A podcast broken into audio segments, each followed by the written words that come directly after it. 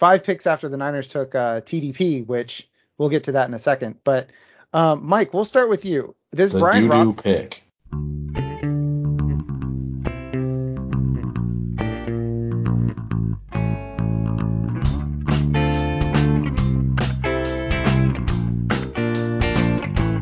Hello, everybody, and welcome back to the Football Absurdity Podcast. My name is Jeff Crisco. I'm here with my co-hosts Walker Kelly and Mike Valverde. Mike, how's your day going today? A day you thought was Tuesday. It was Tuesday. I, I was pumped for Tuesday, and then all of a sudden around what was it 3:15, I get a message that we're starting. Um, and I'm like, don't we do this on Wednesdays? I'm kind of confused, and so I had to look at my watch and, and notice that it was actually a Wednesday. So you guys were right. I was wrong. I have no idea what I'm doing. It isn't. Yes, we looked at the calendar. That's what we did to be correct. That's usually a good start. yeah, Walker, how's your day going? Uh, pretty good. Uh, just uh, just chilling mostly.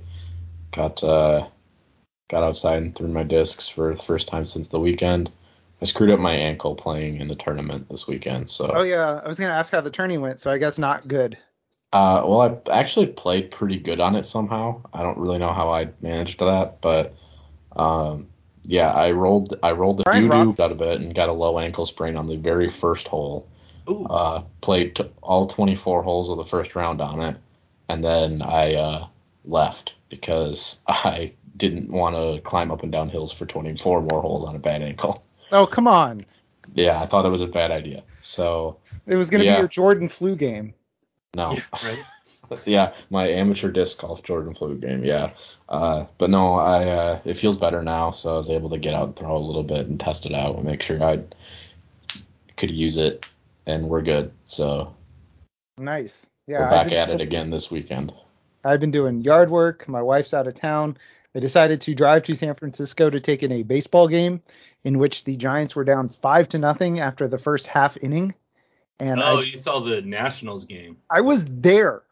I was Oh. 27 rows behind the dugout because it was only 50 or 40 bucks. And uh, I wanted to leave. I would have, if I was at home, I would have turned the, the television off. And even worse, I was starting Alex Cobb that day. So I got Ooh. both. I got the uh, the worst of both worlds. Uh, I got to watch Alex Cobb not throw strikes uh, At all. for my fantasy team and about 50 yards from me. So Oh, brutal. Yep. All right. So what we're gonna do today is the NFL draft finished over the weekend. So we're gonna go pick by pick, and we're gonna discuss every single player, all 262 players. We're talking Ko Kieft. We're talking. Uh, I'm trying to find another guy. Teagan Quitoriano. Who We're the heck is that? He didn't even get drafted. Yes, he did. Teagan Quitoriano was a fifth round pick tight end uh, to the Houston Texans Huh? Out of Oregon State. I missed that one apparently. We're talking Bailey Zappe. No, what we're going to do is we're just going to kind of have a free form discussion about um, players that we haven't talked about yet from the draft and then some news. Um, you know, we got the DeAndre Hopkins uh, suspension, and we're going to have to revisit the Marquise Brown discussion that we had before. Um, I, I was hoping we'd talk about all the UDFAs. I mean, well, there's one. There's one that's where UDFA. Speaking of UDFAs, uh, if Justin Ross's neck works fine, that might be a very interesting addition for Kansas City. But um, I was reading up on just so Justin Ross, very talented player at Clemson for the people at home because you didn't hear his name called during the draft because he was a UDFA. Extremely talented. He was like in my top 10 wide receivers.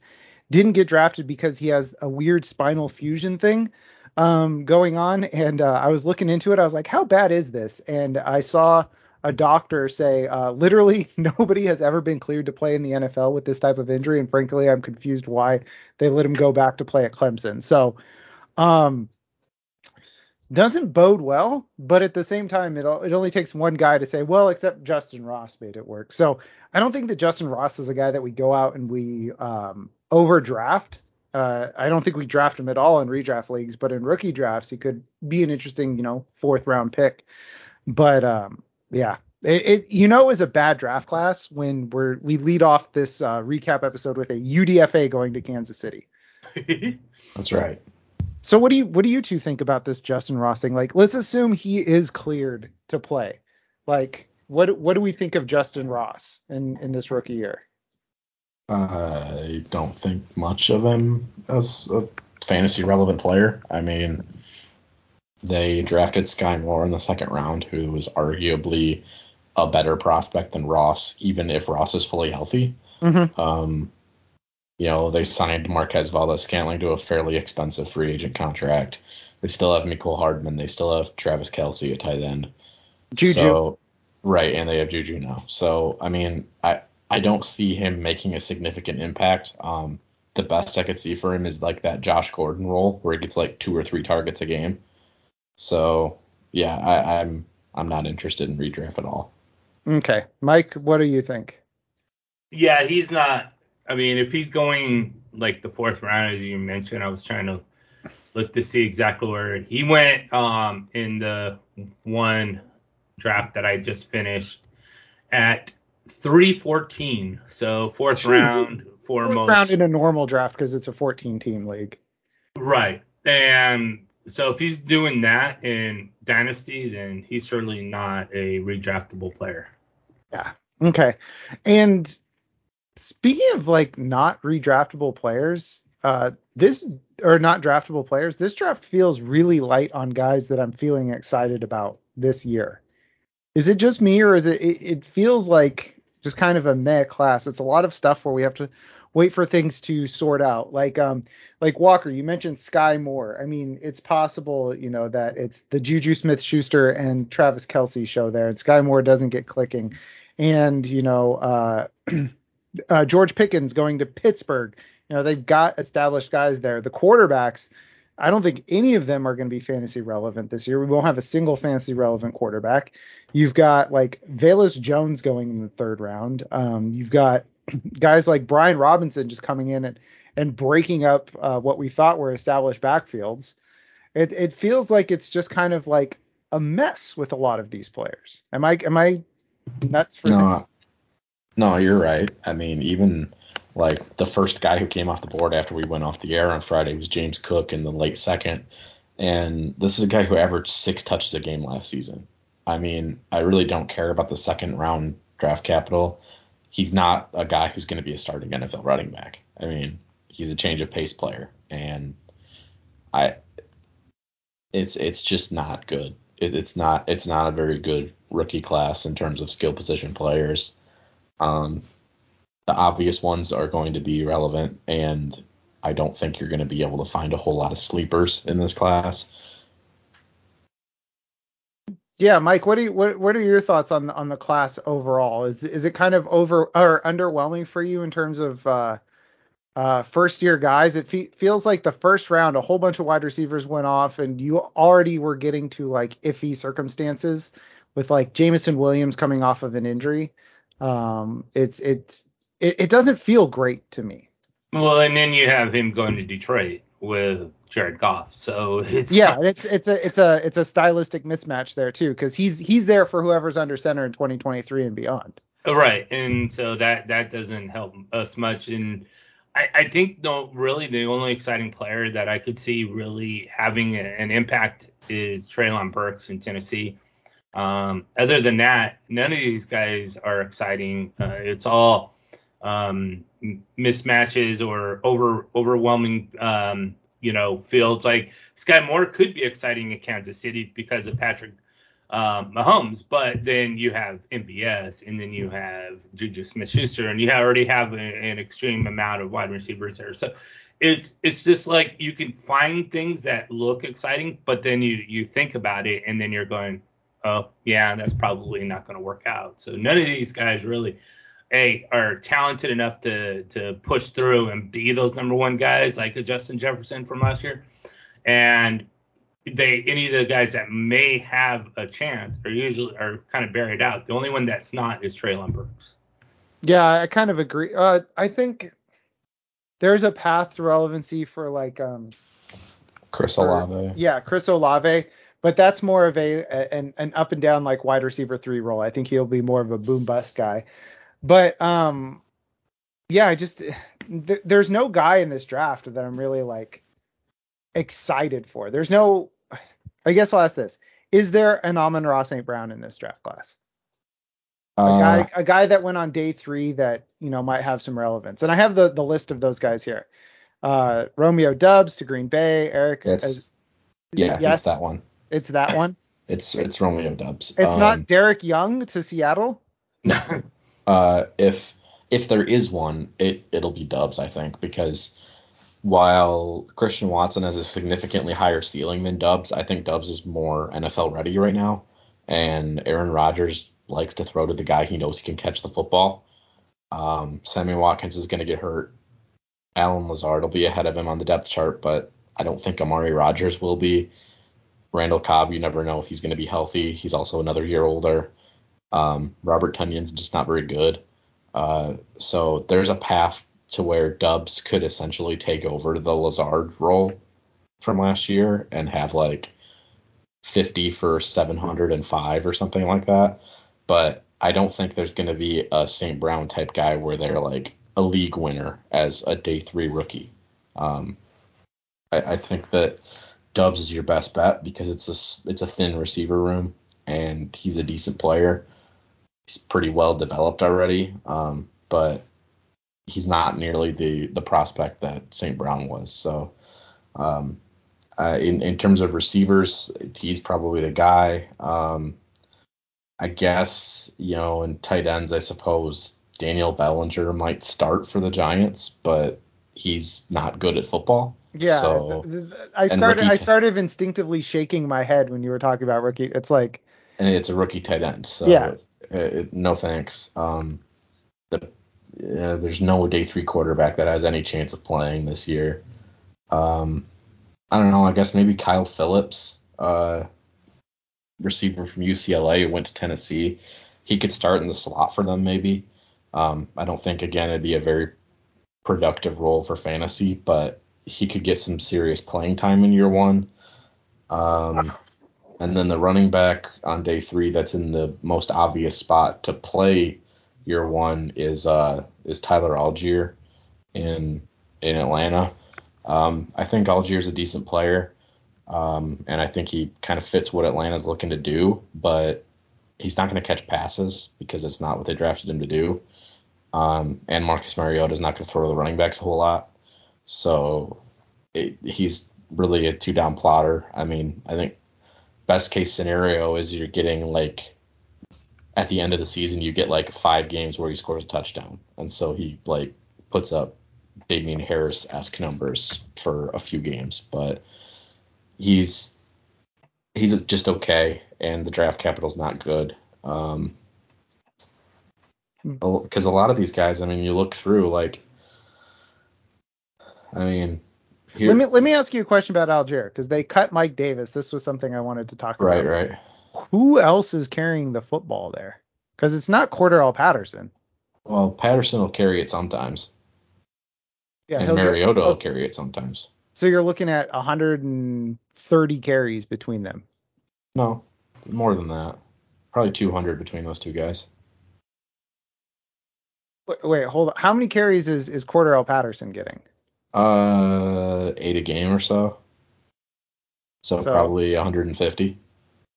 Okay. And then Mariota will probably run five or six times a game, so that'll put him at like 90. So it's like 240 for those guys. And then just don't I don't see Cordarrelle Patterson rushing the ball that that many times because he did it last year and he fell apart. Well, yeah, but that's because he did it in like he was getting like 14 carries a game, and so I just think that they'll give him less touches per game, and that'll keep him healthier. All right, Mike, what are you?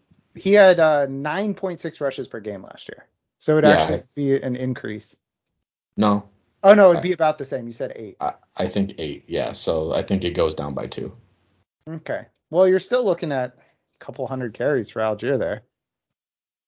Yeah, I mean it's certainly possible. It's just that you know I don't think that he's going to do a whole lot better in terms of efficiency than Mike Davis was doing. So if he averages dead on four yards a carry with 200 carries, it's 800 yards.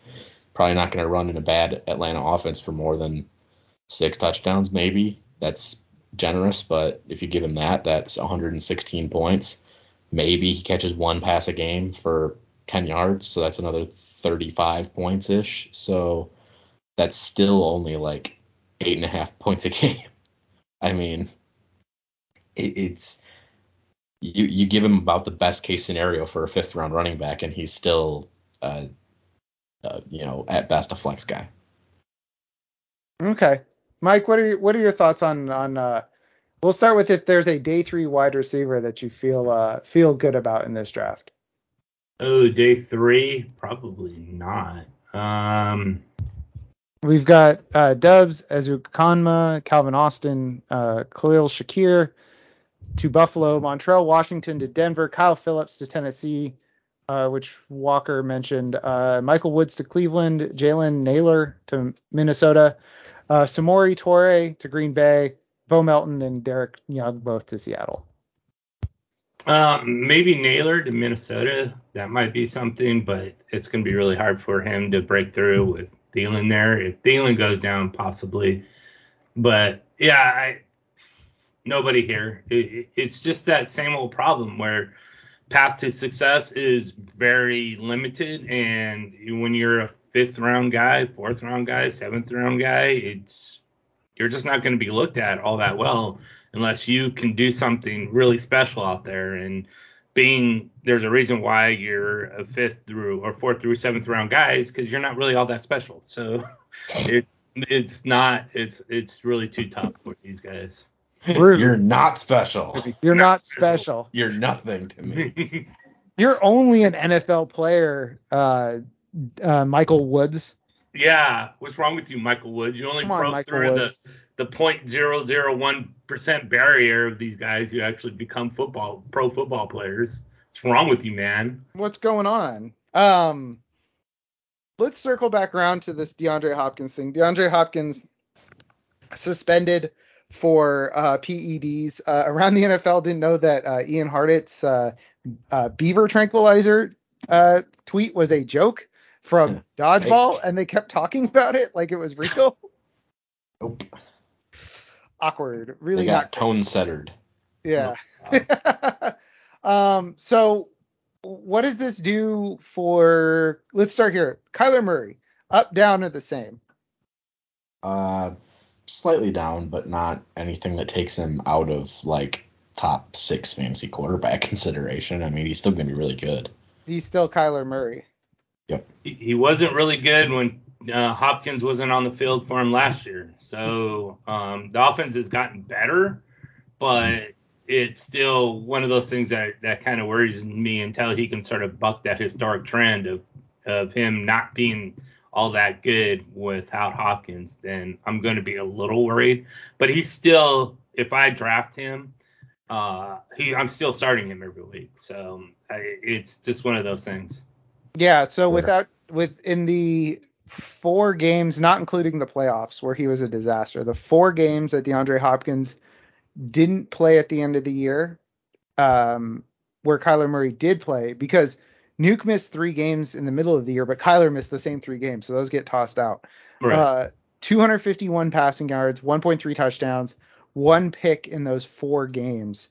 Um, but he also ran for 39 yards. So you're looking at what's that 14 and 18 about 18 points per game 17 18 points per game without DeAndre Hopkins like that's not good. But at the same time this is why they got Hollywood Brown. Right. So so what do we think like we were all kind of confused as to why they went out and got Hollywood Brown um because it's like okay he's friends with Kyler Murray. They're trying to get make Kyler Murray happy but you know Kyler would have been happy with you know, whatever wide receiver they drafted the first round as well. But what does this do for Hollywood Brown? Like, does this move him up at all for no. for either of you? And and if so, how much? No, he doesn't move move me move him up for me at all. Um, he he's not DeAndre Hopkins uh, same level of the field. He's he's the one that's running the seven eight nine, and Hopkins is running the you know four five six. So if anybody that gets a boost out of this is probably Rondale Moore. Okay, so Walker, what are your thoughts?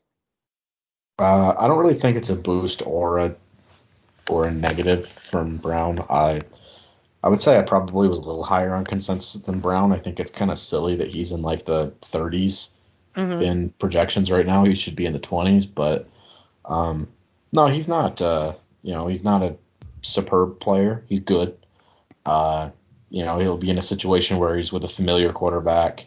You know, uh, he'll run the same kinds of routes. Kyler's a similar type of player to Lamar, so that won't be such a such an adjustment either. Um, I really think they'll just plug Marquise Brown into the offense and just say do the same stuff you always do because that's what he does. I mean, it's it's going to be a few manufactured touches here and there, and then a lot of deep stuff. So, um, yeah, I, I think it's going to be the same kind of like high production but high variance stuff that you usually get from Hollywood. Um, he's going to have some 120 yard, two touchdown games, and he's going to have some games where he has like two for 40. I, you know, that he is who he is. So let me ask you both this: um, Zach Ertz over Mhm. under 50 targets in the six games that um, uh, DeAndre Hopkins misses. Under. I'm Under. gonna say under two. I'm going over. Wow. Woo! In the This four is- games that he played last year with uh, without DeAndre Hopkins and with Kyler Murray, he had 11, 13, 9, and 10 targets. So he was averaging 10.8 targets per game for seven catches for 63 yards. It's a lot of targets. So this makes me even more excited to draft Zach Ertz because if I'm going to get a blob tight end like Zach Ertz is, he's upper blob, but if I'm going to get a blob tight end, I want a guy that I know is going to produce right away. And if he starts to falter in the middle of the season, well, I'll replace him with another blob tight end. Zach Ertz is going to get his best opportunity to, to produce in the first six Yeah, right. games, Right out of the gate, yeah. uh, right out of the gate. Yeah, and, and he's a good guy to get right now, especially like He's like tight end 17 or something by ADP. right, right, and um, with the Cardinals just drafting Trey McBride, that does basically nothing for Zach for Zach Ertz this year, and but people are gonna panic because people panic, so you're gonna be able to get him at even more of a discount right now. So it's buy Zach Ertz time. Yeah. Everybody, yeah, everybody wants to overreact to Trey McBride because he's the best tight end in the class. But I mean, last year he would have been three. Uh, who came out last year? I forgot. Freiermuth, Pitts, Yeah, he Jordan, him or Jordan. third. No, I would. McBride's a better prospect. Okay. Yeah, I- I'm afraid over. So he would be three. yeah. You've got you've got this thing where uh, people are going to overreact. I think uh, when I had that wild hair in I think like January where I was like, our rookie tight end's going to come in and be good now, and you both went, no, what are you crazy? I think there are people who will do that with Trey McBride with this DeAndre Hopkins situation. When arguably a rookie tight end getting his opportunity in the first six weeks, that's the worst thing that could happen because that's when you're getting accustomed to the NFL. Yeah. You know, you, you want to get worked in.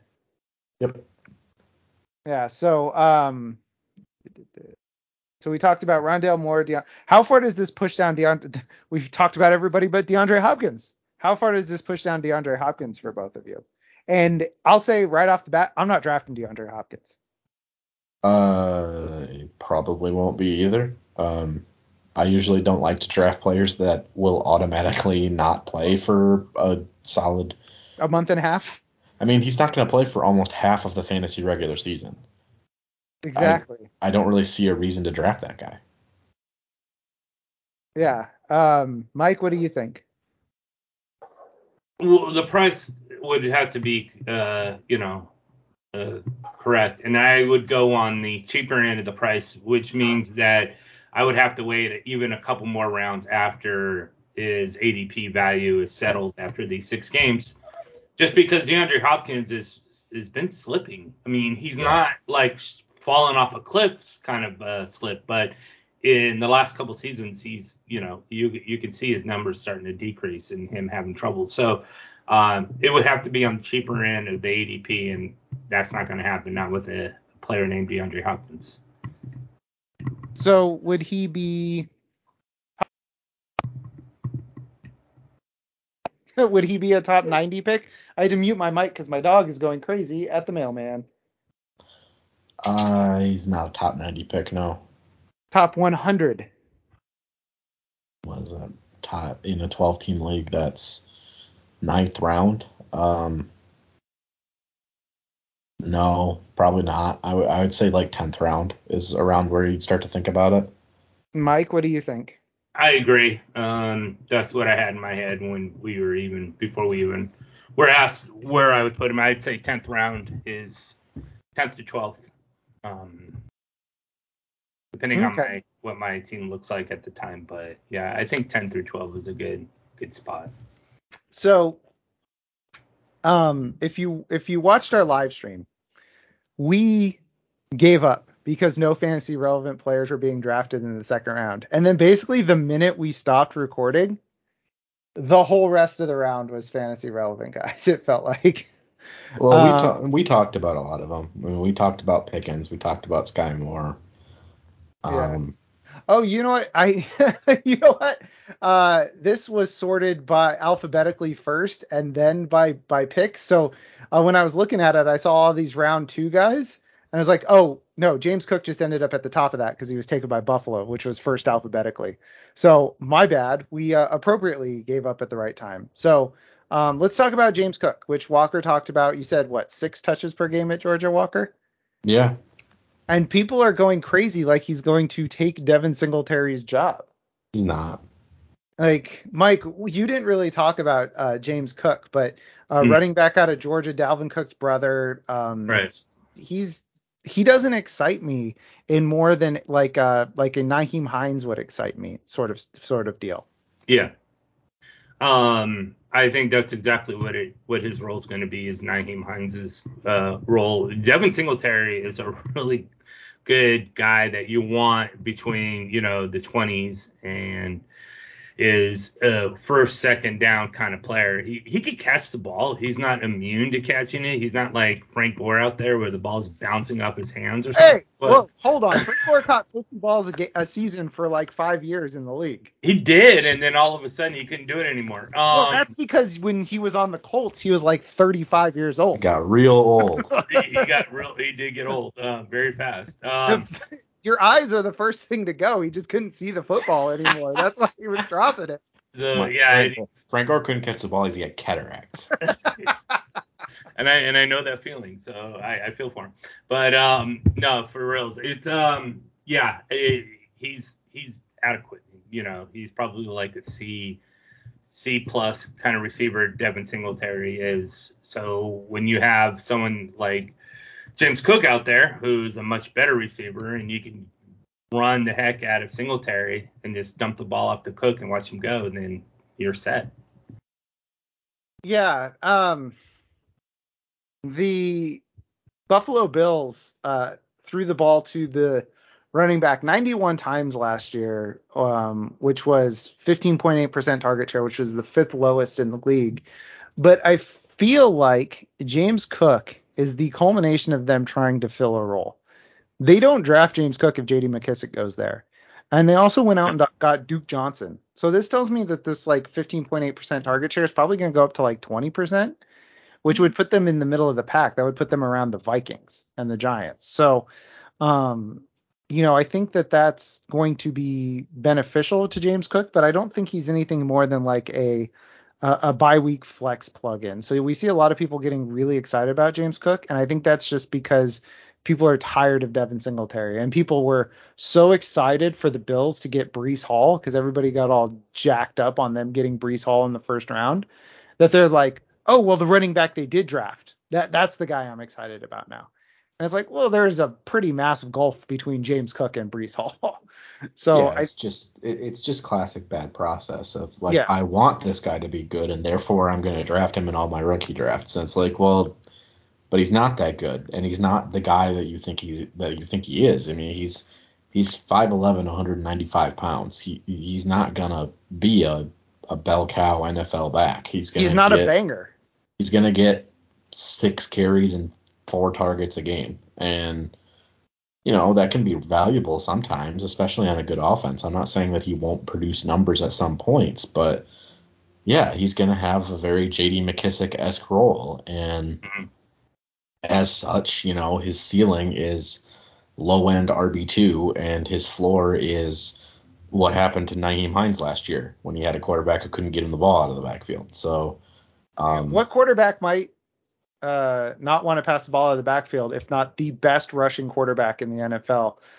Um, or Yeah. one of the best rushing a quarterbacks giant, in the a giant battering ram that can get five yards on his own basically Yeah. whenever he wants. exactly. Um, yeah, I, I just, I, I think that as a rookie, that Cook is going to be, he's going to finish somewhere between like RB 35 and 40, and everyone's going to be like very disappointed, even though that's exactly what he should have been. He's going to be like 80% rostered and like 15% started. Yeah. So remind okay. I'm I'm gonna hope that both of you remind me of this. In week seven, when Devin Singletary is dealing with a sprained ankle or whatever, talk me out of going, well, if James Cook gets 12 carries, like what's gonna it's no, they'll just pass the ball more.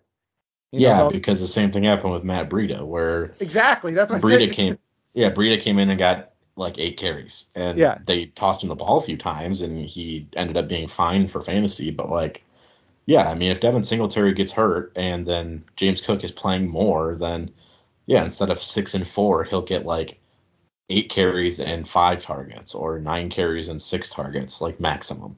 So you know that that makes him a flex play, sure, but I don't know. I don't think you should be spending like a mid to late first round rookie pick on a guy who in his first two years probably isn't going to produce more than like four or five usable games a season. Yeah. So um, we mentioned we we kind of talked around uh, J.D. McKissic a little bit, and J.D. McKissic has a new teammate in this draft, um, Brian Robinson Jr., who Mhm. went two uh, uh, five picks after the Niners took uh, TDP, which we'll get to that in a second. But um, Mike, we'll start with you. This The Brian doo doo Rob- pick.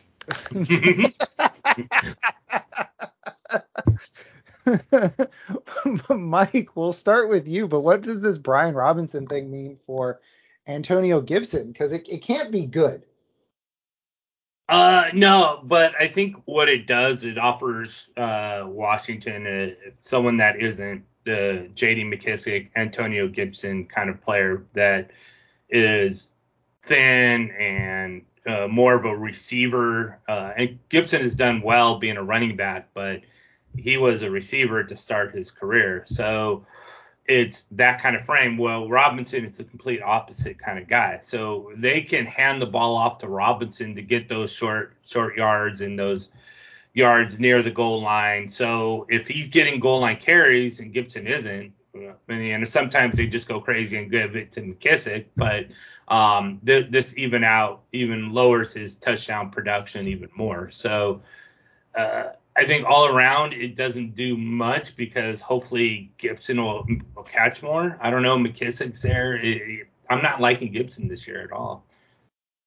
Yeah, I'm I'm I'm you know, people got excited about what uh Antonio Gibson could be last year after he did so well in his rookie year, and now this is a I think this is a uh, an admission by Washington that Antonio Gibson kind of is what he is at this point. He's not taking another step forward. Um, So Walker, what are your thoughts on on Brian Robinson to uh, to Washington here? I'm not interested. Brian Robinson is an old prospect who isn't particularly athletic. Um, he's not that good at running the ball. He's okay at catching it. Um, you know, if the if the Commanders had signed Darrel Williams in free agency, would we be concerned about Antonio Gibson? I don't think so. Well, you And- would because you love Darrel Williams and he'd be the well, new. Well, I like Darrel Williams there. as a football player, but he's he wouldn't be relevant for fantasy at all. And Brian Robinson also won't be relevant for fantasy at all because he's the same kind of player. He's a big dude who catches the ball okay and doesn't really do anything else. But- Um, This is more an effective of Gibson than it is actually something on uh, Brian Robinson, I think. I don't think Gibson. He doesn't move much for me because I wasn't all that high on him to begin with. I I I would I had him as a high end RB two because that's what he is. You know, he's been RB thirteen, I believe, two consecutive seasons. So this is what you're gonna get out of him. I, I don't I you know, I, I, I don't think that this, you know, makes him like a, a huge sell or anything like that, but Yeah. he is he's in that Josh Jacobs, David Montgomery tier of running backs. I mean, it's he he's a bit flashier in terms of how he plays. So I think people want to treat him differently. They want him to be Dalvin Cook or Joe Mixon, but he, it, it- the production just isn't there. Um, and whether that's his fault, whether that's the offense design, I don't know. But nothing's changing about the offense design, and nothing's changing about Antonio Gibson, the football player. You know, his ceiling is probably RB 10, and his floor is like RB 18. So, you know, you draft him in that 12 to 15 range, and you're uh, if he's your RB one, then I hope your rest of your team is really good. Um, if he's your RB two, then you're doing great. Yeah, I think that's a good point about Antonio Gibson, which is, you know, people were putting him as his like floor was running back 10. And, you know, he he was in a discussion with guys like Austin Ekeler and, you know, we don't particularly like him on this podcast, but he was the top 5 running back last year, Joe Mixon. And it's like n- no, Antonio Gibson belongs in a discussion with like David Montgomery. Yes.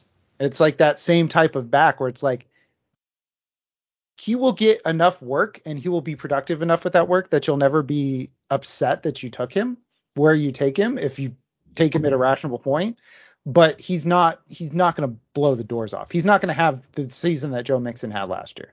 Like that's just not in his range of outcomes. No, he's he's you know best case scenario is that he has like the season that James Conner had last season where he just goes touchdown crazy and ends up as like RB seven because of it. Um, And that won't happen either because Brian Robinson is there, and, and they also give J.D. McKissic opportunities to score touchdowns. So And they all they also have uh, Carson Wentz and not Joe Burrow leading Right. the offense. yeah, so yeah, yeah. like- Antonio Gibson certainly isn't going to be catching many passes, so no, you know, Yeah.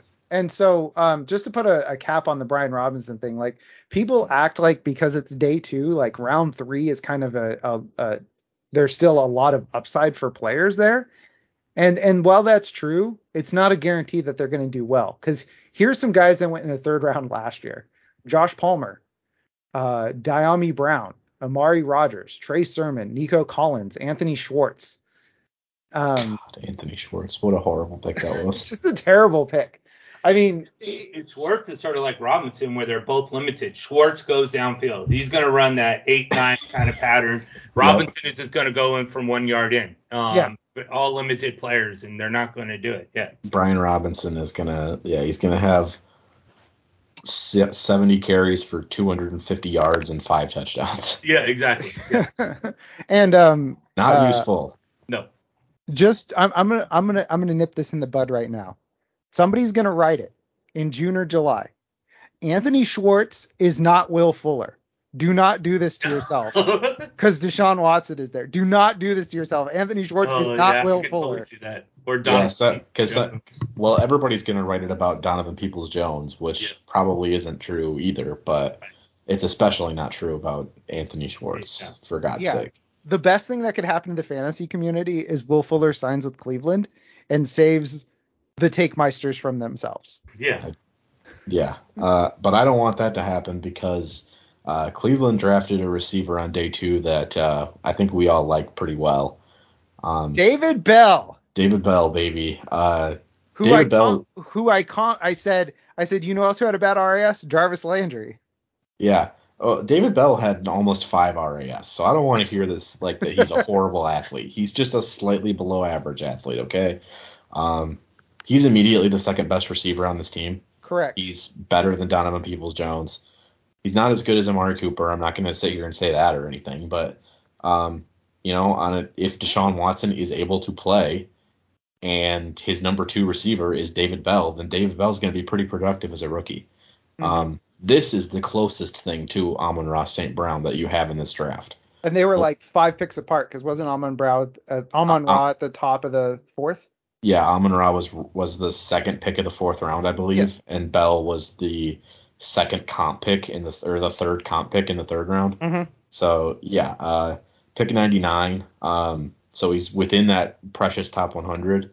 Um, yeah, Just uh, saved saved my ass. yeah, A guy who it. loved David Bell.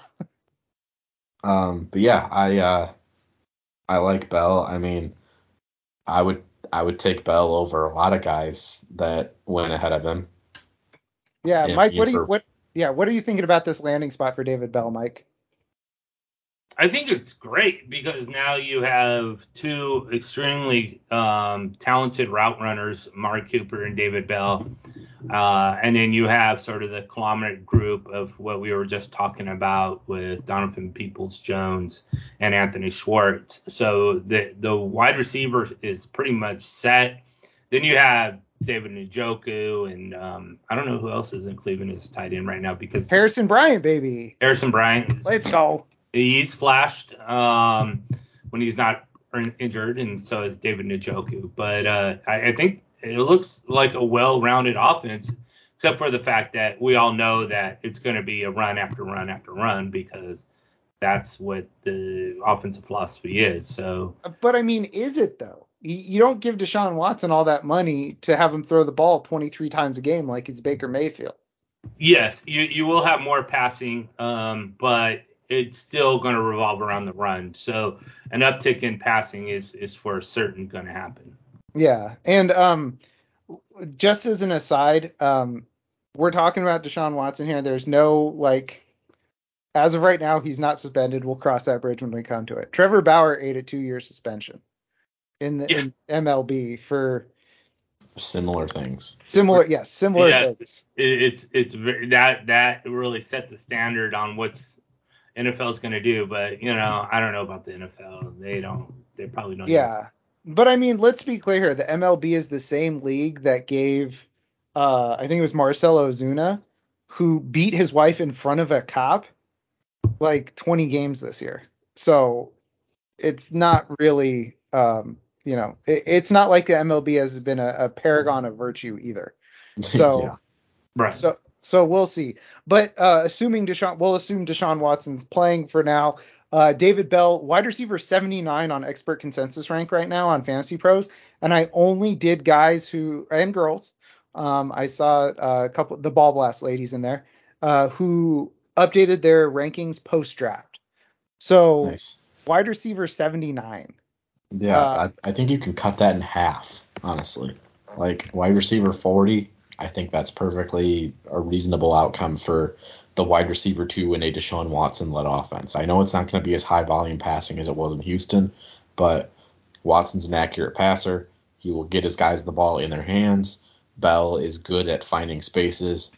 I, you know, he's a good guy to have on your fantasy bench, even in redraft as a rookie. I, I think that um, you know, once you once you're down to the past the ninth round or so and you're filling out your bench, there's not going to be a whole lot of better options than David Bell. Yeah. Um, like, let's do this. Here, here's Walker said around wide receiver 40. That's where I'm looking. R- Robert Woods is wide receiver 41. We're just gonna cut that off because we don't know how healthy he's gonna be. But uh, David Bell or Christian Kirk? Kirk. yeah, I have to go with the veteran. Okay. Toney, Christian. Kadarius Toney. I'll go with Toney. Okay. Well, uh, Mike. Where's Toney playing? I mean, I know he's in Giants, but he's- there's He's not going anywhere. I don't He's think. not going anywhere. so with the Giants. Uh, you know, I might just roll the dice on David Bell. Yeah. Ooh. And then we get into Michael Gallup, who's also hurt right now. So yeah, who knows there? Bell. Yeah, who knows? But then check this out: Jakobi Meyers, David Bell. Mike. PPR leagues that go with Jakobi Meyers. But David Bell's going to be good in PPR. That's what he's going to he's going to do He the same thing be, as Jakobi we- Meyers. We don't know. We don't Okay. know. I, I know. I know. I, I can submit Jakobi Meyers. I can't submit David. Do I want David Bell to be better than Maga- than Meyers? Absolutely.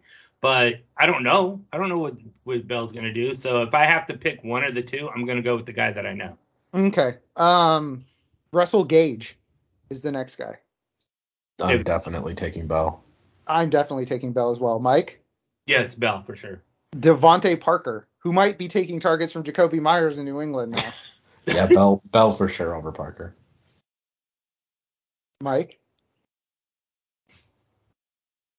Uh, I think I'll go with David Bell. Parker had one good year, and that wasn't even with um, the quarter. Well, he's in New England now, Mac Jones, but it David Parker's probably going to be used more as a deep throw guy, and and that doesn't fit Mac Jones' style. So I'm going to go David Bell for more security as a PPR guy. Sweet. All right, and then the last one I'll ask. Current wide receiver 52 off the board, or by expert consensus rank, Treylon Burks. Trade. Well, it got to be Treylon. Yeah, it's got to Yeah. be Treylon. So let me ask you this question: If so, we've got um between 40 and 45 for David Bell. hmm Where does Treylon Burks go? Just off Uh, the cuff. Significantly higher than that. Yeah. Are we um, talking wide receiver two range? Yeah. I'm not. I would say he's a fringe wide receiver too. I won't have him at 24 in my rankings, but in that 25 to 30 range, I think is probably where it's going to end up for me. So Mike, where would you put him? You you immediately were like, no, he's not a wide receiver two. Are, are you thinking the same as Walker, or is he a, or is he like a 35ish guy for you? No, I, I I'm thinking the same as Walker, a 25 to 30 uh, guy. I, fringe fringe sounded much better than wide receiver two. When I think someone says a wide receiver one or wide receiver two, I'm thinking like at The the, middle of that. like yeah in the middle. And so I kind Oh, of took okay. the gun on that. Um, Sure. But yeah, I 25 to 30 sounds perfect. Yeah, when you hear wide receiver two, you're like 15 to 18. Yeah, Yeah. that, that like- guy. well, he's not that guy, but like, yeah, Yeah. yeah, he he's he's a guy who should go. He he should be drafted as a guy who starts in normal leagues. Okay, so we're gonna do this faster than last time, not as many. Treylon Burks or Jerry Jeudy. Burks. I think I, I want to go with Burks, but Jeudy has more upside, more ceiling room with Russell Wilson there. So, but I, I want to go with Burks. So I'm going to go with Burks. All right, Burks or Sutton. Sutton. Ooh. To me, it's the same thing. So I'm going to go Burks since I went with Burks with Jeudy.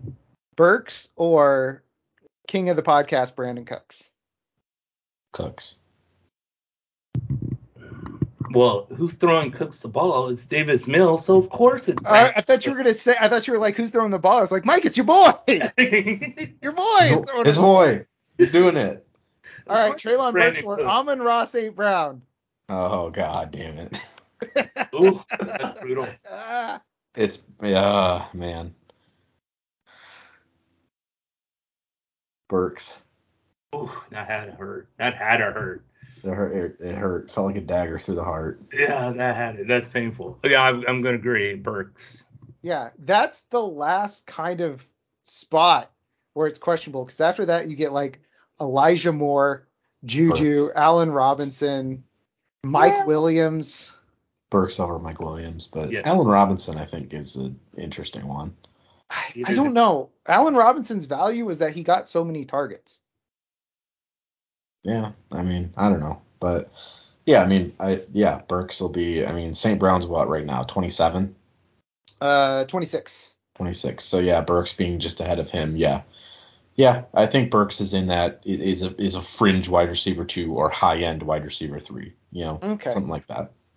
Mike, Michael Pittman is wide receiver 16 right now. Is that way too high? Um, I wouldn't say way too high. To me, he's more around the 20 range, but uh, so not way too high, but it's higher than I would probably want him to be. Yeah. So, all right, uh, let's get back to talking about the rookies here. So, um, let's rip the band-aid off. Uh, no, I don't know what the 49ers were thinking drafting Tyrion Davis Price out of LSU. Uh, he is like- a plotter. He is not good. I would like to state that they also drafted Danny Gray in the third round. Yes, I also don't know what they were doing with Dan. Well, actually, I do know. I do know what they were doing with Danny Gray. He's fast. He run downfield. Fourth most, uh, fourth highest yards after yards after catch per catch. Right. So he's he fits the type of guy they like. Yeah, that's why I was like, okay, that's what it is.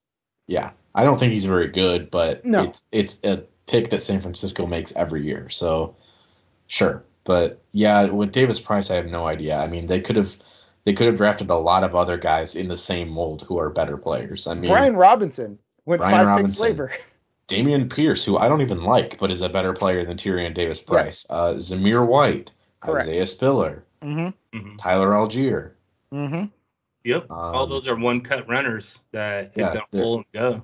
Isaiah The guy I Pacheco hate, almost Hassan didn't get- Haskins. Hassan Haskins and Tyrion Davis Price are the same guy. Yeah, but Um, Hassan Haskins went 30, 40 picks later. Isaiah Pacheco barely got drafted, and he's a better football player than Tyrion Davis Price. Yeah. So, no, I don't know what the 49ers are thinking. Sorry to, you know, my loved ones who listen to this. Uh, I am going to be very anti TDP, and it annoys the hell out of me. The more I think about it, the less sense it makes. Toilet damn paper. Toilet damn paper. All right. Well, um, I think that's it uh, for TDP. I, I know he's not going to be the next big 49ers running back. what what happened to Isaiah Spiller? The guy was like one or two on every. He's not good. Well, yeah, we know that now, but nobody knew that going into the draft. I mean, I had talked him as I, I had him as running back three just out of because there had to be somebody there. I yeah, mean, I almost put Tyler Allgeier over him. I almost put Zamir White over him. I mean, Yeah. it, it was it was very close. Like I I had two running backs with day two grades, Hall and Walker. That's it. Right, I right. I didn't ha- I didn't think any of these other guys were going to be super relevant their rookie year. So I think that based on where they were drafted, I think that I'm correct. I don't really like any of these guys for redraft. I mean, like Rachaad White has a little bit of upside if Leonard Fournette gets hurt. Goes down, Uh, right? um, Dameon Pierce is not a bell cow back, and so you know he's going to split touches with Marlon Mack and Rex Burkhead. No thanks. Zamir White is behind a bunch of dudes. Isaiah Spiller's behind Austin Ekeler and probably Justin Jackson. Pierre Strong is behind like nine running backs in New England. Um, So let, let me let me uh so for for Isaiah Spiller, I, I figured out what trap we fell in to answer Mike's question, which was what the hell did we do wrong with Isaiah Spiller? So the best way I can describe this, and um, I don't know how much of our audience has played uh, fantasy baseball, but it's the only way I can describe what the thought process is is here. this specialization argument?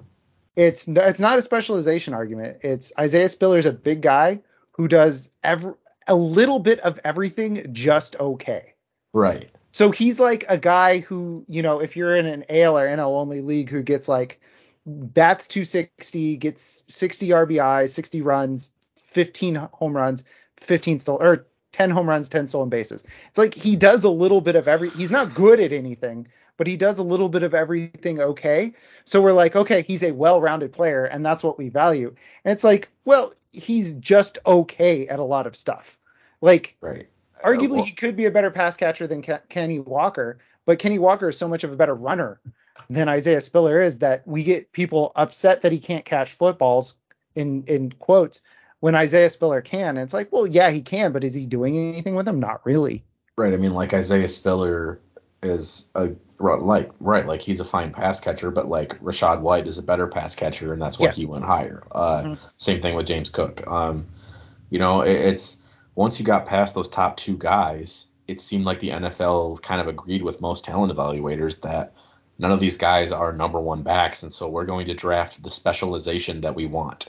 And Isaiah Spiller didn't have one, and once the Chargers came up in the fourth round, they were just looking for an all-around backup, and Mhm. so he fit. Um, but yeah, I he might be the third best running back in this class, but that doesn't mean he's good. Yes. Um, and there, there's a huge drop off after Hall and Walker, and, and I think that the draft, how it played out, made that pretty apparent. Yeah. So if you put like if you let's say you do a, a 10 scale for everything a running back does, and I, I hate to go back to the Kenny Walker argument, but there's not that many running backs ranked above him.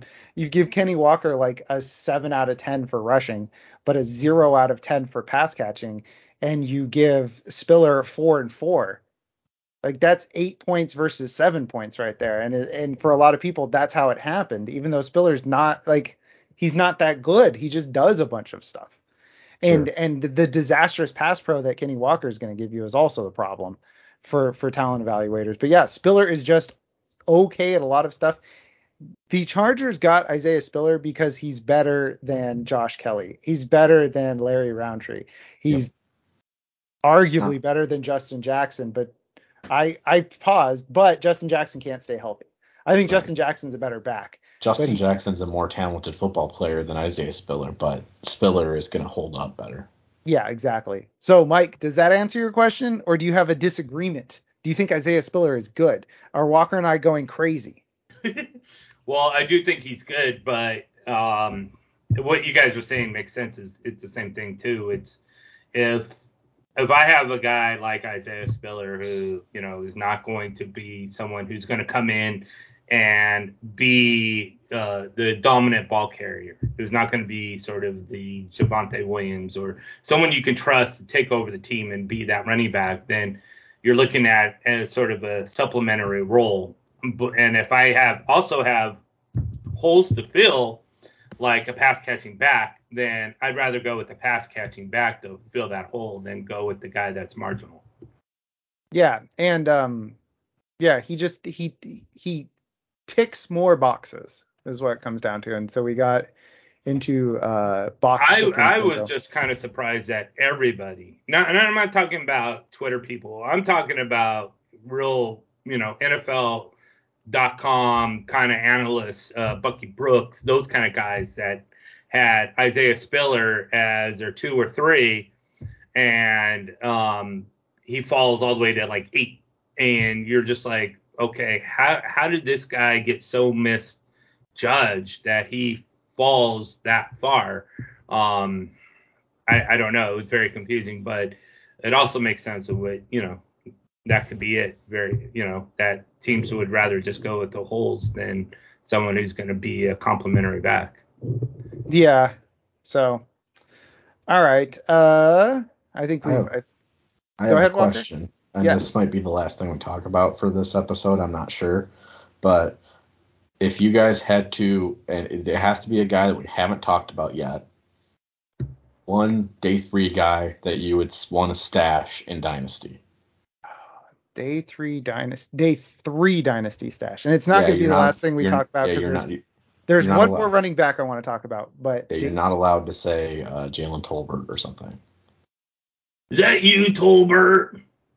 Is Conner. Hey, no, I'm just kidding. Um, I'm looking here. I hate to say it. Oh, easy. Um, Pierre Strong, New England. Mm, Uh, round four, pick 127. I think they're getting out of the Damien Harris business after this year. That's why they took Rhamondre Spe- Stevenson and Pierre Strong. And Rhamondre Stevenson.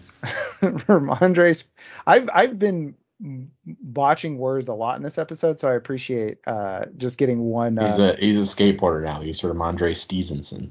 oh, there you go. Um, but um, we talked about with Herms, we talked about um, uh, Pierre. Pierre Strong, and he's a different type of back than they've they've been having, which are these like hammer backs. He's more of a, a speed guy. So, you know, in 2023, that might be the year Pierre Strong breaks out. So, as a day three stash, I I would have to go Pierre Strong. Okay. Uh, my my my two guys are exactly that. Snoop Conner because James Robinson um and his Achilles and Snoop Conner is sort of a James Robinson kind of guy. Uh, and But what about Travis Etienne? that? that yeah, I don't know what they're gonna do with Etienne. That's so. I mean, I, I guess they'll figure out something. But he's also coming off uh, a torn with Lisfranc, Liz Frank, whatever. hell Frank injury, yeah. Yeah. Um. So yeah, it's it's interesting, but I, I like Snoop Conner.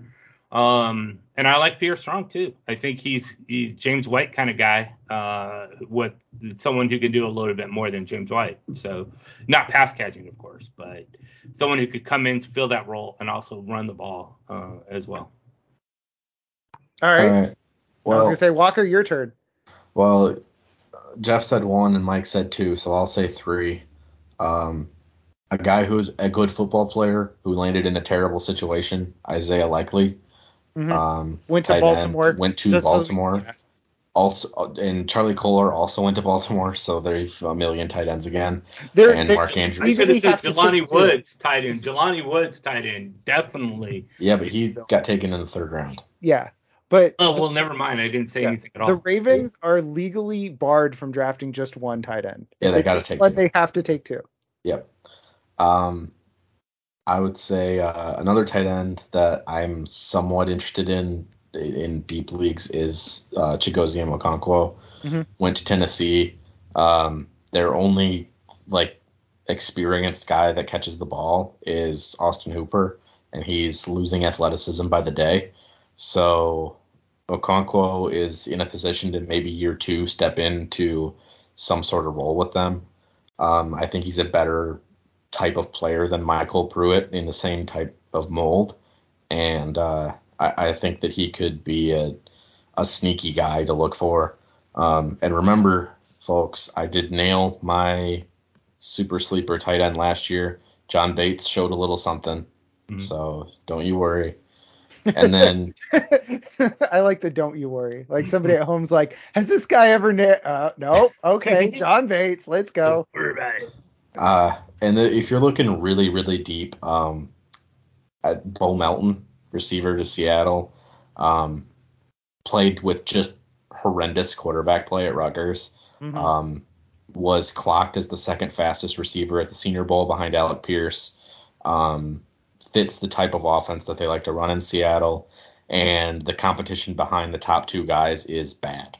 Um, mm-hmm. it, it conceivably I could see, you know, they they've drafted a seventh round receiver and had him be the number three guy by the end of the year before with David Moore, who wasn't even very good. So um, I, I could see a situation where Melton beats out Eskridge and Swain and ends up as the number three guy there. Well, yeah, Eskridge and Swain are, are both bad. Not uh, good. Yeah, not good. And I mean, um, Melton might be bad too, but like he's at least new and fast. So you know, you right. can give it, you can stash him and see if he ends up getting into that number three spot there. Yeah, yeah. and um, I, I am writing uh, team by team. They're rookies, and I did the NFC West first, and and uh, Melton interests me a little bit uh, down down line, like Walker said, because he will make the team uh, just for special teams. Like they, he was an incredible gunner um, in college, and that's why they got him. And sometimes all you need to be is to be active on game day and they get into a desperate situation, and then all of a sudden you're on the field and you have a chance to show yourself. Yep. Like ask Terrell Davis. Yeah, I, I think that that um, you know, they because they they drafted him to be a gunner, but I agree he's got good speed. Um, you know, he he run fast. That four three four, he run fast. Um, so I, I that's a that's a pretty that's a very deep one. Let's talk about Ko Kieft, tight end. Let's not talk about this guy.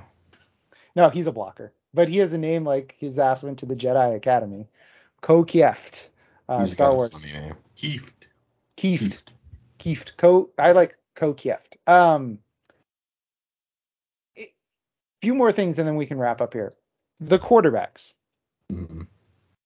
We're gonna no. talk more about that in two weeks with uh, JT, O'Sul- JT O'Sullivan, uh, quarterback school. But I heard an interesting thing. It was on, I forget what it was on, but it's possible next year no quarterback in this class is a top 24 quarterback in fantasy leagues next year. I think that that's probably the likeliest outcome. I think it's also the likeliest outcome that we have one quarterback that's starting next year from this class, and it's going to be Kenny Pickett, the same one that's going to be starting this year um, when Mitchell Trubisky gets hurt. Matt Corral. Uh oh yeah, Carolina.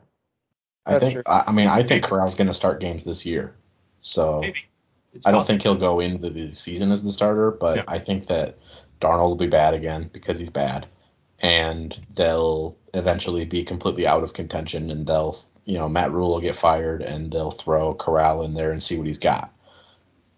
Yeah, I, I don't know if we talked about this on the, the podcast or on the live stream, but you know, Malik Willis, Matt Matt Corral, Bailey Zappe. These guys went Desmond Ridder. These guys went rounds three and four. These are the what we talked about where you're taking a shot on guys, and if they're no good, you just throw them aside.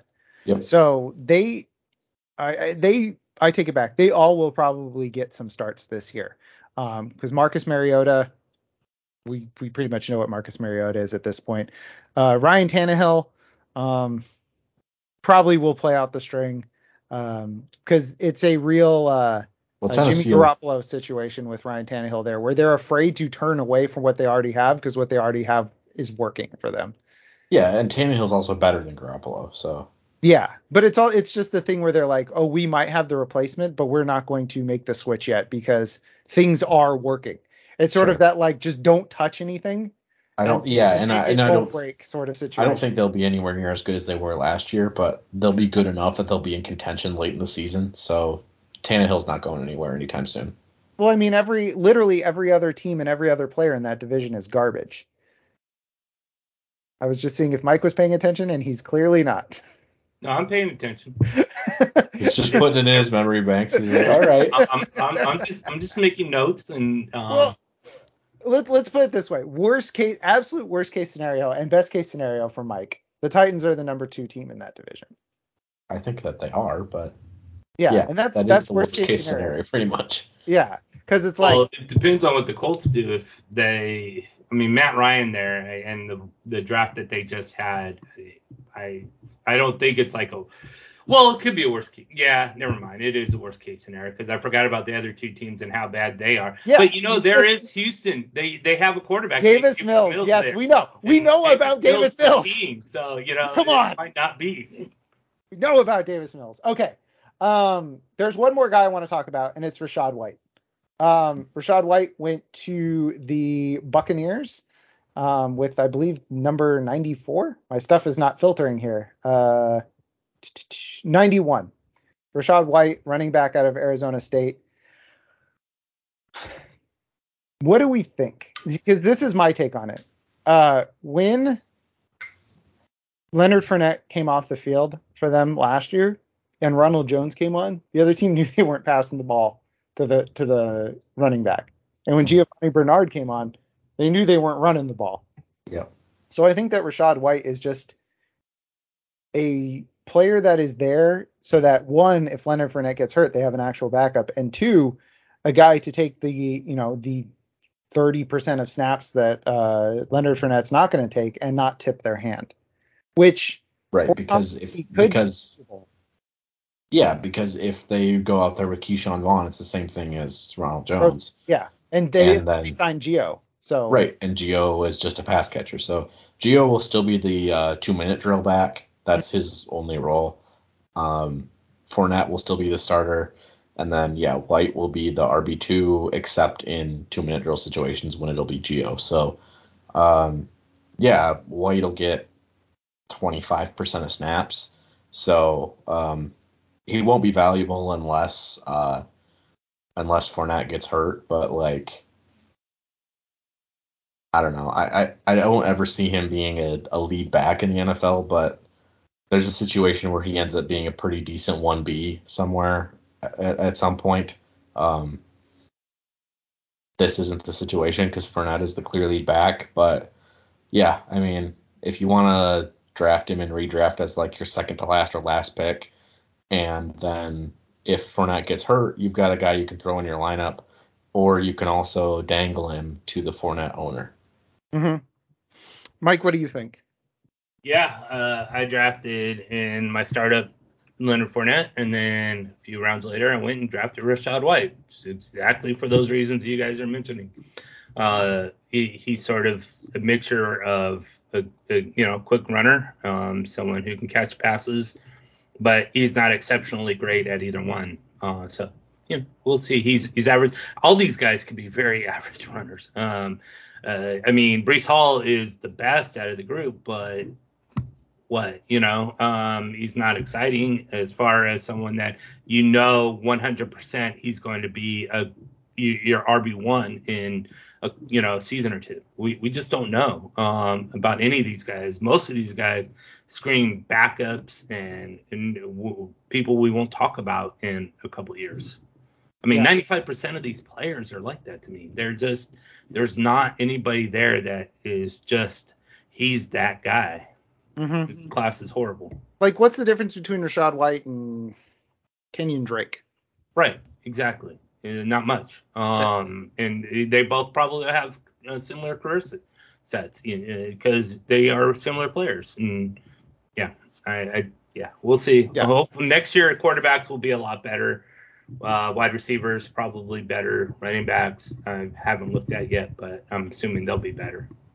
Yeah. Um, JSN is one of the top five players uh, in Vegas odds to go number one overall Jesus Christ. next year. So I mean, he's not the number one, but he's in the top five, and And- and, and and, he's that's a good class. So that tells you, Right. Yep. And- And he's special. He's someone that you you're going to get excited about. Oh, Yeah. yes. I'm super hyped for JSN. So Well, I um, mean Jordan Addison too. I'm excited about him too. it's it's it's going to be a fun. It's it, we're going to be doing the opposite of this next year, where Oh, we're yeah. sitting here going, Bijan. uh, this guy, uh, this guy. Next year we're gonna we're gonna we're gonna Yeah, jump you're- out of our chairs. We're Yep. gonna get past those top guys even, and we're gonna be like, ooh, Josh Downs, ooh, Jayden Reed, and It's gonna know- be a lot more like last year than this year. yes, Where last year we were like, ooh, this this guy went later than he should have, and this is a good. It's, next year's gonna be good. I have one more guy I want to talk about, and then we can we can call it unless there's some somebody that you guys want to talk about. yeah, I just gotta talk about Keaontay Ingram. No, I'm just kidding. Keaontay Ingram sucks. That speaking of guys that suck, round four, pick 107 overall, running back out of Florida, Dameon Pierce. Stop it. People are so excited about Dameon Pierce for the sole reason that they have decided that Marlon Mack is bad now. And yeah, that is Mar- I mean Marlon Mack isn't as good as he used to be, but he's not awful. Rex Burkhead's also not awful. Dameon Pierce is also not good. Um, yeah, I- I, don't know. I Dameon tweeted Pierce it out. a- I was yeah, I was being facetious and I said you guys are very excited about Marlon Mack's backup. But yeah, but- I mean, basically, like, I have no idea how that's gonna shake out. But actually, no, what? No, I do know how it's gonna shake out, and that's gonna be they don't have a lead back. They're yeah, just gonna exactly. play all three of them. Exactly. And Dameon Pierce, every time he gets the ball, runs directly into a tackler. So, I, like, he's good at catching it, but he can't do anything with it. Yeah. So Mike, what do you think? You're you're the the resident Marlon Mack head. Well, he when he played in the couple of games when they were talking about trading him, and he wanted out at Indianapolis, and there was sort of a mutual decision, and they were showcasing him. He wasn't too bad uh, coming off that injury. Now we're uh, another season removed from from his week one injury that he Mhm. s- sustained against Jacksonville. On I think it was even in the second quarter, so it was way early. Way It was early. like right off the bat. He had like Yeah. six carries, I think. Yeah, exactly. Um, I, I think he's going to be uh, Marlon Mack. Um, I mean, he might have a little, of course, uh, dings on him, you know, but he, I don't think he's going to. If you if you don't know Marlon Mack, you're going to say, oh, that looks like the same runner. So. Um, I do agree. Dameon Pierce will have a role, um, and Tre- and Burke, Rex Burkhead will have something to say because Rex Burkhead is the only player on that on this team that can actually really catch as a running back. So, um, but I think this is Marlon Mack's lead backfill. He's going to get the one with the majority of the carries. Yeah, Uh, but that could be like 45% of carries. sure, sure. Um, or maybe a little bit more, especially to start the season. Yeah. We'll see how Dameon Pierce um, comes around, but uh, he Marlon Mack will be the lead back, um, and, and then by the end of the season could be you know what 45, you know 40 and whatever.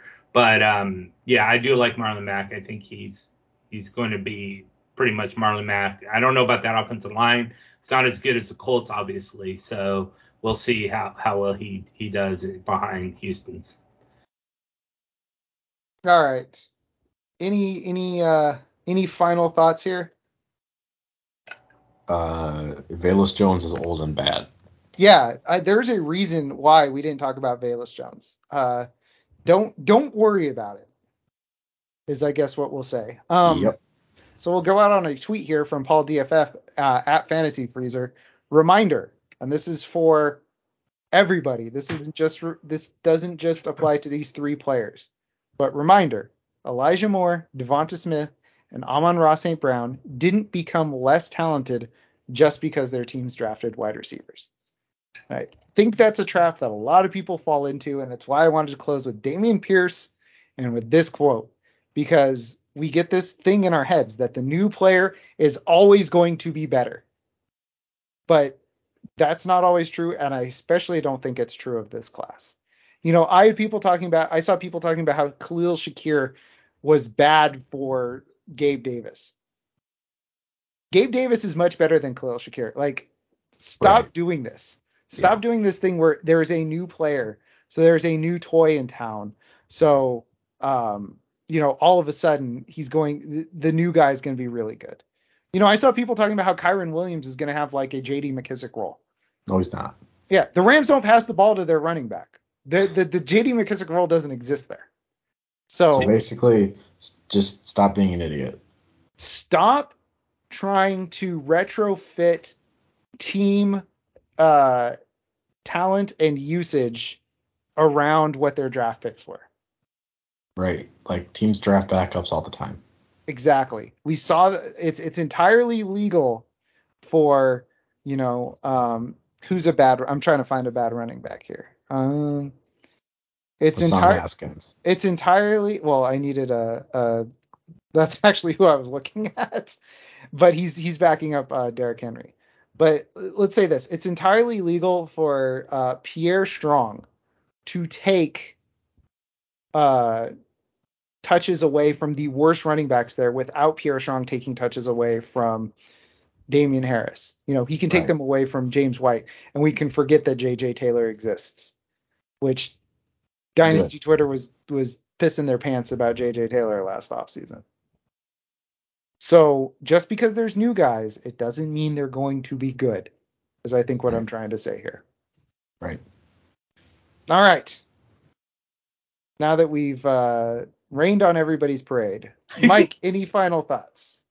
Well, sorry to go with you guys on this too. Is it's okay not to be first on a player. Um, you Yes. know, it, you you don't. It's not a race. You're not going to be remembered for it. Um, and it's okay just to see how it plays out. So be patient. Um, there's so many players. There's so many players out there. Play one year and they're like, oh, this guy's toast. He can't play. Let's get rid of him. He's done. Mhm. I'm not drafting him again. Um, well, you know, as far as that I can remember watching football for the last 40 years that I've done, um, but a lot of a lot of players um, have struggled their first year and been excellent Hall of Fame players. So just it's not a drive-through.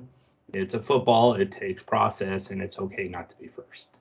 Yeah. And even if you aren't first, you can still be known as the guy who was in on that player. Yep. Um, I wasn't Somebody the who- first guy to say uh, Cooper Kupp was going to be good last season, but I said it a lot, and I was very, you know, adamant about the fact that I thought I was right about that, and therefore some people have remembered me as the Cooper Kupp guy. yeah. And and Frank, you know, uh, friend of part of the show, Frank, uh, he and I went back and forth about DeAndre Swift around May last year, and I was like, DeAndre Swift is going to be good.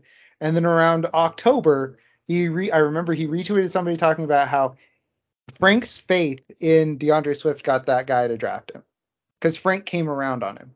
Right. And you can come around on guys, you can change your mind about guys, but you don't have to be first. You can just be the loudest, and you, as as long as you're right, nobody's gonna care. Nobody's gonna care. So, like Mike said, take your time. So, um, Walker, any final thoughts? Um, no, not really. I, I, uh, this this rookie class isn't that inspiring, and that's okay. It doesn't need to be. And uh, don't overdraft these guys just because you want the shiny new toy. Yep. Exactly. So we'll go out on this. I did some projections. Quarterback one, Kyler Murray. Running back one, James Conner. Wide receiver one, Hollywood Brown. Tight end one, Zach Ertz, because I have only done the Cardinals. Card. I was gonna say. This sounds like someone's looked into the Cardinals. All right. So thanks for listening, everybody. We will be back next week in the Patreon feed and then back in the main feed. I probably should have done this at the beginning of the episode. Just touchdowns, JT O'Sullivan. We will be talking the quarterback class, and this this uh, discussion got very interesting because this class went how no other class has ever ever really gone Yeah. and wow. not how any of us thought it would go. So I'm very excited for that discussion with uh, JT, and um, we will be back in this feed with that episode. So uh, for Walker and Mike, this is Jeff. Thanks for listening. Take care and have a good one. Bye.